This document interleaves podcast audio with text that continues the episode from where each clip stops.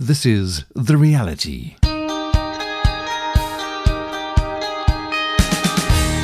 And a hearty hello to you once again. Welcome to The Reality, a half hour talk show talking about the sure reality of real life as found in Jesus Christ. The Reality is produced by Sure Reality, a listener supported radio ministry. Please consider supporting us by going to our website, surereality.net. More about that later.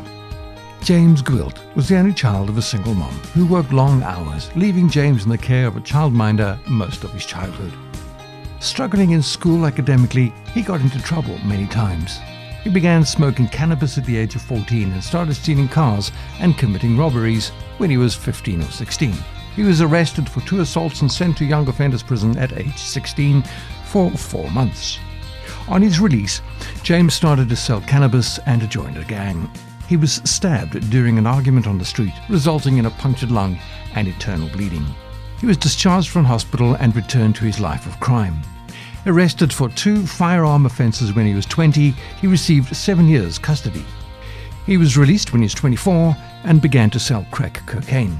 Despite the money, the clothes, the cars, the holidays, and the women, he felt empty. It was then that he took up boxing with a friend. At an amateur boxing match one day, a man from the crowd simply walked up to him and told him that God was calling him. While I went to sit down, guy come running through the crowd at me, and he just put his hand on me and said, "Look, I need to talk to you." Um, and he just said, um, "Can I share my story?" You know about salvation through Jesus and what he'd experienced and uh, miracles that had happened, and you know sharing with me that God wanted God wanted him to speak to me, and he had a plan for me, and and I just couldn't shake off what this man had said to me. I just couldn't shake it off. James continued selling drugs but started to feel guilty about his lifestyle. One night, after an encounter with a man at the boxing ring, he had an outer body experience. This is James's story.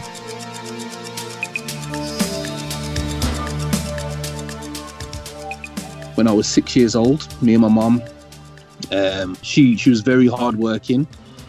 Um, she would work long hours uh, for um, solicitors. So I would spend a lot of time in childcare.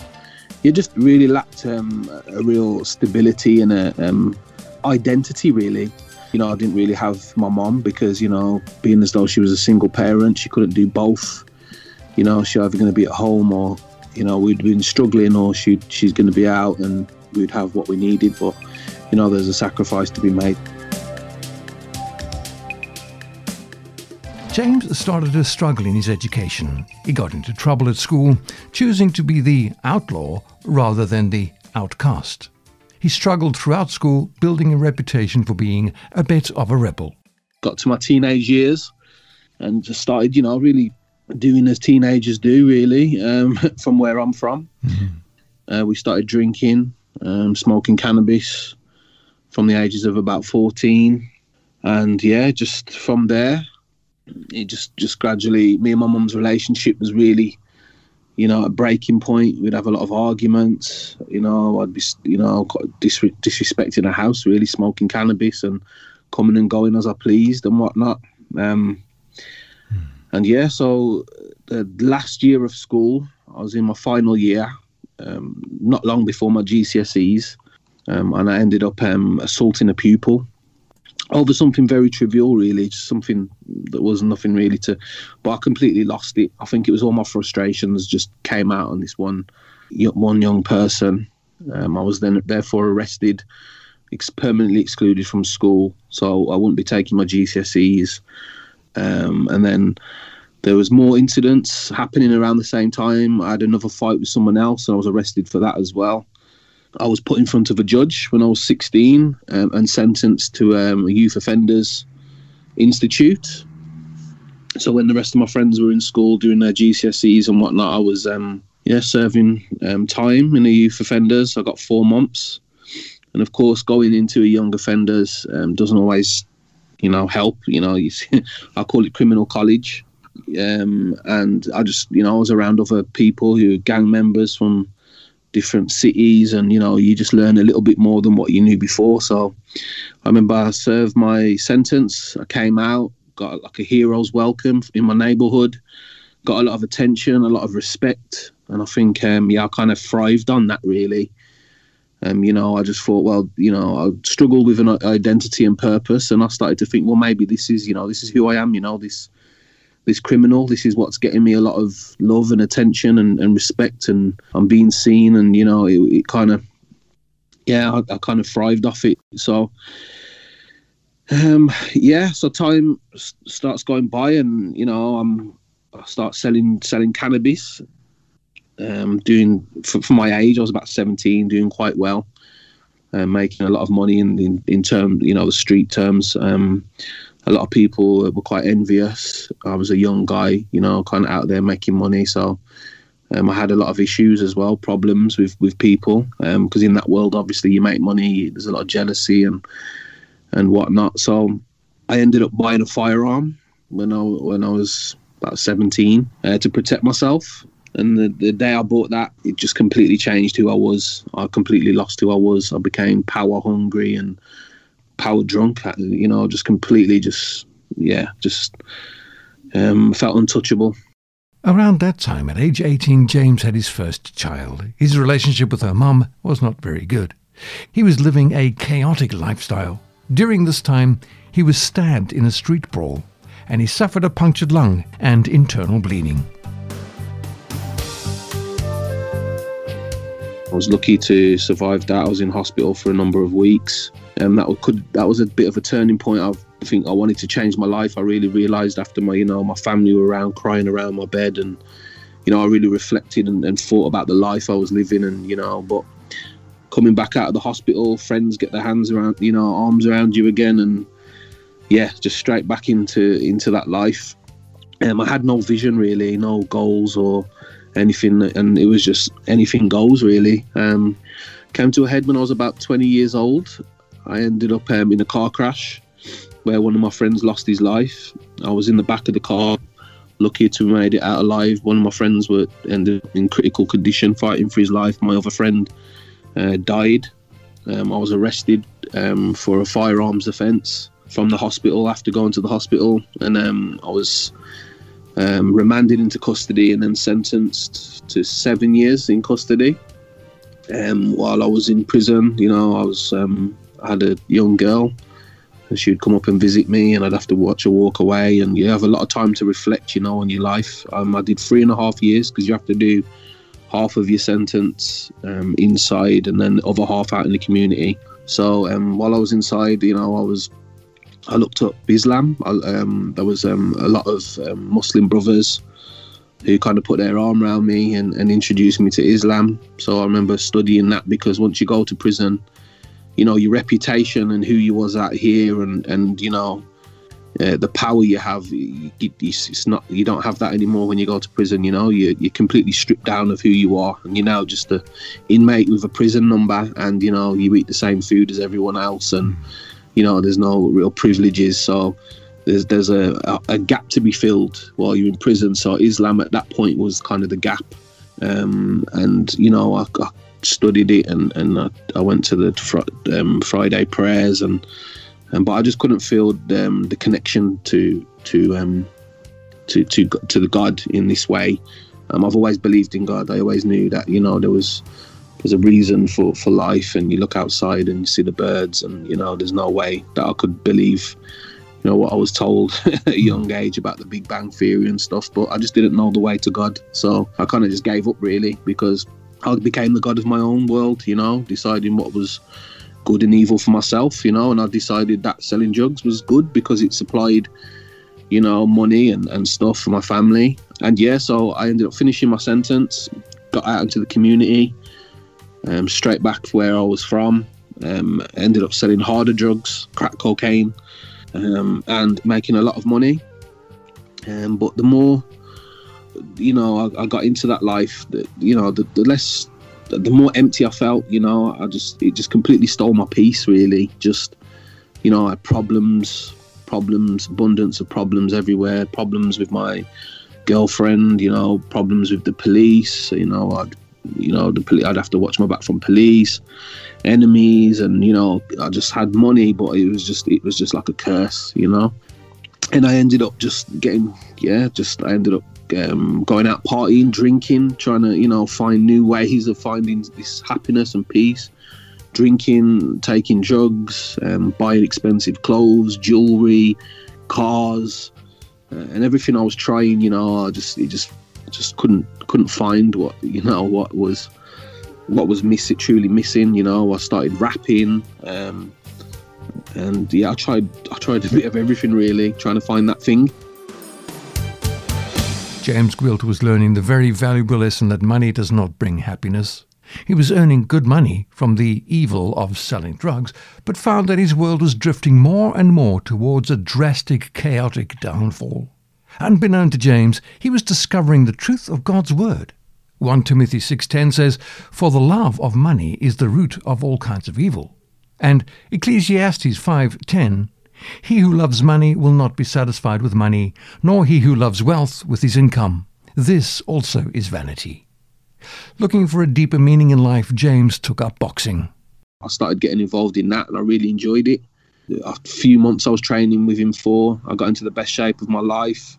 Started to think, you know, I started to to get my mind back because you know I wasn't going out taking drugs and drinking. I was training. I was very focused. Um, still didn't have a goal. Was still selling drugs. Still, you know, kind of um, doing what I knew knew best. Um, and at this point now, I'm like 30, maybe 32, 33. I've been on the streets in the street life since I was about 16. And yeah, I've um, started boxing.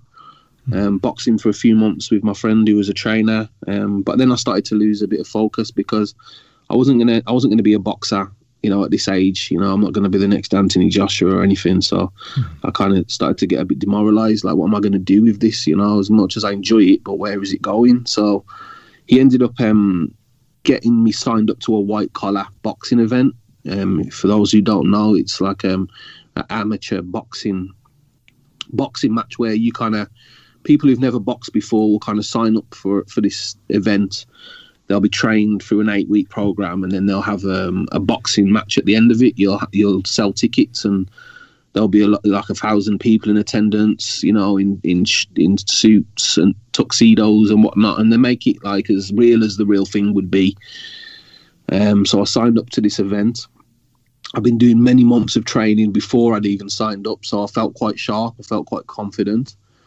Um, and it, the night happened. I was very nervous um, because you know I kind of hid behind you know this reputation of who I was on the streets and you know weapons and stuff.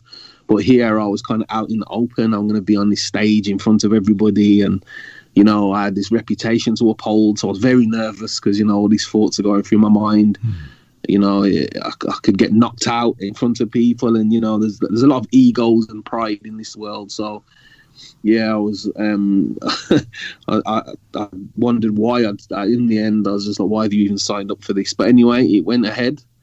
Um, the, the, boxing match started. The, the, bell rung, and within 30, 40 seconds, I'd um, my leg had give way about on three occasions within 40 seconds, and I was no longer able to continue the fight. I had so much adrenaline um, that yeah, my leg I ended up tearing all my um, ligaments, uh, my meniscus. I ended up having an operation after this, um, about a year or two after. Mm-hmm. Um, but yeah, um, within 40 seconds uh, after all this training, my leg gave way. I went and got dressed, and I went to sit down at the table. So you've got like tables where you can order food and whatnot and watch the fights. While I went to sit down, um, a guy come running through the crowd at me and, and he just put his hand on me and said, "Look, I need to talk to you." Um, you know, I didn't have a clue what he wanted. Um, I kind of thought he was the police or something, so I was a bit nervous. Mm-hmm. Um, and he just said, um, "Can I share my story?" So he ends up sharing his story with me, which happened, uh, you know, about salvation through Jesus and what he'd experienced and uh, miracle miracles that had happened and and all these things. And you know, I was I was very interested because I, I love I'm a very spiritual person in the sense of wanting answers. You know, I was on I was always on a kind of a journey. I just didn't believe the answers were out there. Um, so when he was talking to me about about his experiences, and then he explained that God had told him that he wanted him to speak to me that night. And I mean, I'm in a crowd of a thousand people. Do you know what I mean? And everyone else are getting drunk and there's all kinds, you know, just it's just a place of just you know boxing and and sport and people laughing and joking and drinks and it's not really your typical place you would expect to meet someone really preaching the gospel. So this guy is um you know he's sharing with me that God wanted God wanted him to speak to me and he had a plan for me and and you know he was raising up an army and I was listening to him. I took it but I took it with a pinch of salt because I just thought you know I don't know who this guy is. He could be a madman you know I don't know um, but I'm interested in what he's saying. Um, and he said, you know, after before the the night ended, he said, look, can we, you know, continue this conversation um, through Facebook? So can you take my name on Facebook and you know, um, we'll we'll make um, arrangements to see each other. So he gave me his name. Um, I left the boxing, uh, and yeah, after this um, over the, the, the next um, days or so, I, I, just I just couldn't shake off what this man had said to me. I just couldn't shake it off. You know, um, maybe he was a madman. Maybe what God was calling me. I don't know, but it, it really interested me. You know, um, I tried everything in life. Um, nothing had satisfied me. Always thirsty after trying trying everything else. You're listening to the reality Produced by Sure Reality, a listener supported radio ministry. We depend on the generous gifts of our listeners to produce this program. You can help reach millions of folks with the sure reality of the message of Jesus by becoming a Sure Reality Vision Partner. To partner with us, please visit the website surereality.net and click on Become a Vision Partner. If you've just joined us, a very hearty hello to you. Welcome indeed to The Reality, which is a half hour talk show talking about real life as found in a relationship with God through Jesus Christ. If you'd like to know more, please send me an email, dudley at surereality.net. Dudley at surereality.net. Indeed, if you'd like to know more about Sure Reality that produces this radio program, once again email me, dudley at surereality.net or visit the website surereality.net. Today on The Reality, we're speaking with James Gwilt. An amazing story of a young man who grew up in a slightly dysfunctional home and ended up at school being a bit of a rebel. Found himself eventually in the world of drugs and crime and prison. On release from prison, James decided to get involved in a sport. He took up boxing. It was at a particular boxing match one day that a man simply walked up to him from the crowd, touched him on the shoulder, and said to him, James, I'd like to tell you my story. The man progressed to tell him the story about how he found Jesus Christ and the hope for living in a relationship with God through Jesus Christ. The man said to James, God's got a plan for your life. This unnerved James, but got him thinking a little bit more about the meaning of life. Let's find out more. The um, moments after I started to start, I started to change. You know, I'm this guy. I'm asking him questions. Me, me and him are going backwards and forwards on Facebook. I'm asking him questions about the faith, and he's pointing me to different people to to listen to and, and answering my questions as best as he could. Hmm. Um, but I'm still living this life, um, still selling drugs. Um, but I'm starting to feel guilty now. Um, the first time in my life, you know, since 16. I've been selling drugs from I was 16 to 33.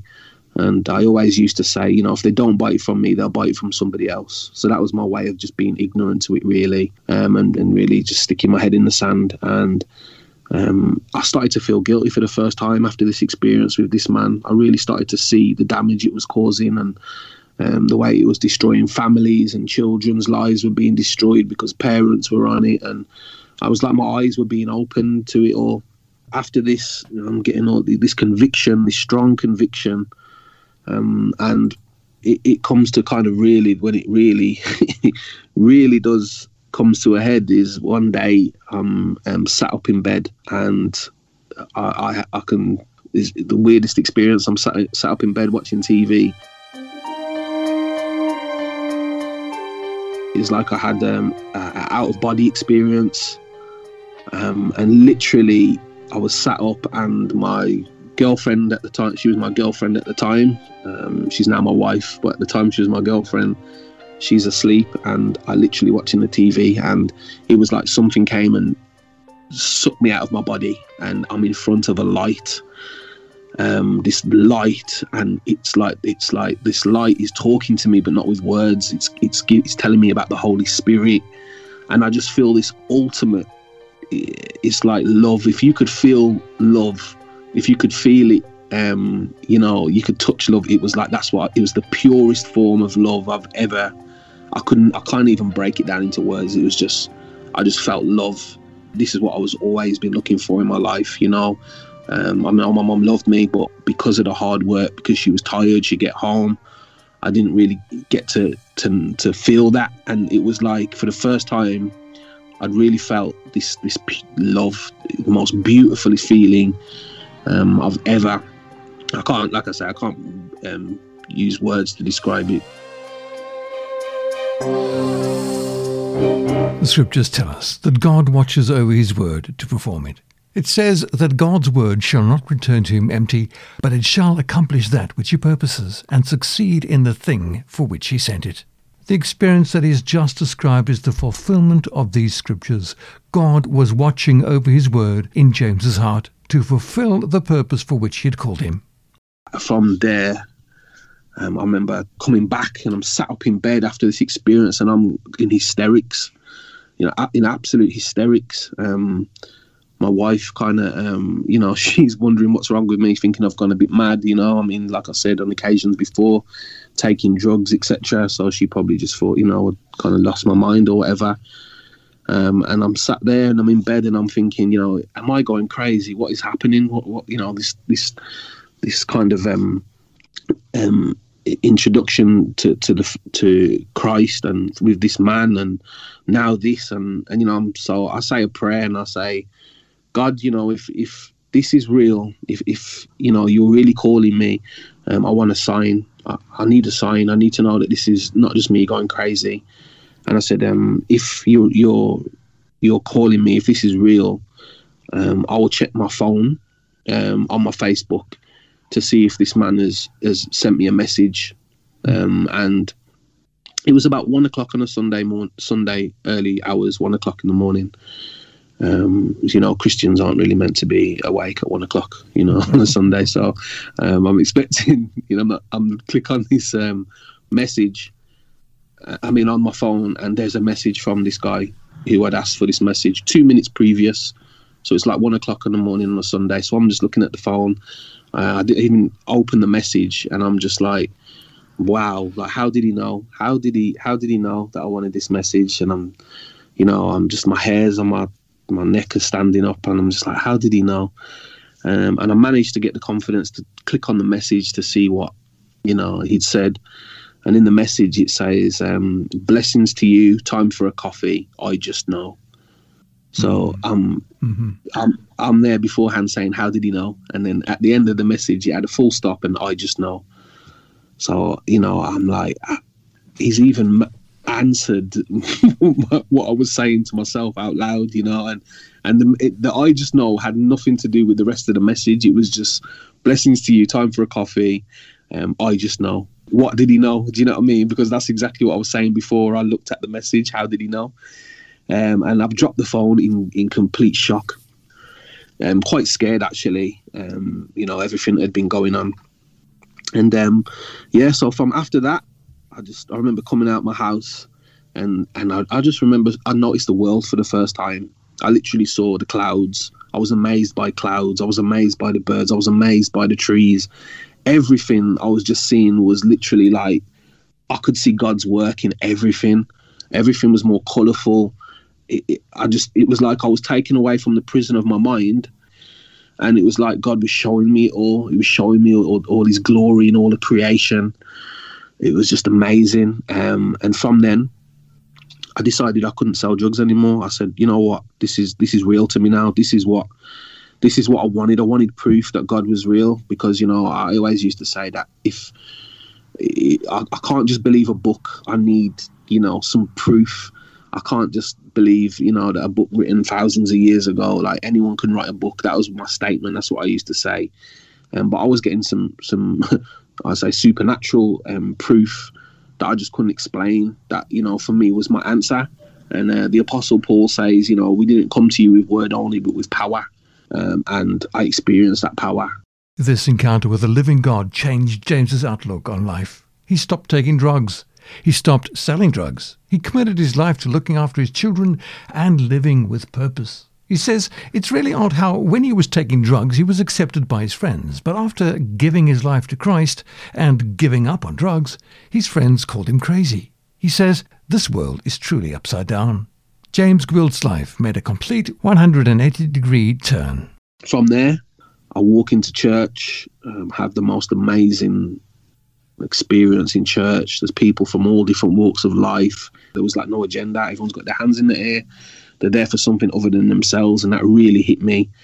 Um, and and I gave my life to Christ. And then from then, um, I've witnessed miracles. My son's been healed.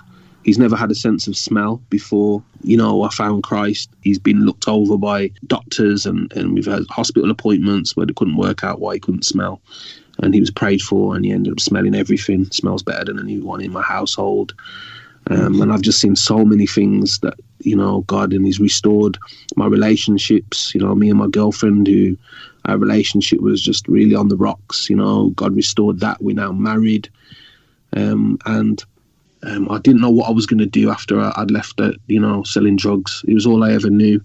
I dedicated most of my life to it, and when I'd made, you know, Christ, my Savior, I just said a prayer. I said, you know, I don't know what you're going to do with me. Um, you know, I've got tattoos on my face. I've got, you know, criminal record that's that's quite long. I've got firearms offences, and I've got no, you know, work history. Who's going to employ me? You know, but I trust you, and I know that you've called me. I know that you um, you have a plan. Um, and then from the coming months after that, I went through a, a, process of just growing, reading the Bible, you know, really getting to know who, who God was. I just trusted. I trusted um, Jesus, and um, somebody came and prophesied over me and told me that I was going to show the children the light. And at the time, I didn't understand it. It didn't make any sense to me. Um, but um, a pastor from Uganda, I think it was Uganda in Africa, he came and he prophesied and said that you're going to show the children the light. I remember applying for several jobs, and then on the same day, I get uh, two jobs. Then one working in a children's home, and another one working with children who were in gangs.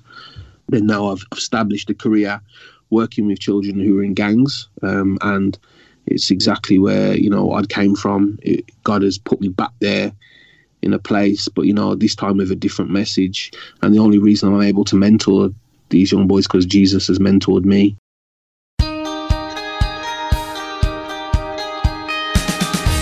What an amazing story today on The Reality, speaking with James Gwilt, young man touched and changed by the reality of Jesus in his life, finding the purpose for which God had called him. God's got a calling for your life too. I believe that because the Bible says, I know the plans I have for you, says the Lord. If you'd like to know more about what James has been speaking about, or you have some questions, I would love to hear from you. Email me dudley at surereality.net. Dudley at surereality.net. The Reality is produced by listener supported radio ministry Sure Reality. You can help us make these programs by supporting this ministry financially and indeed through prayer. Please find out more at our website, surereality.net. From me to you, as always, keep walking in that sure reality of Christ.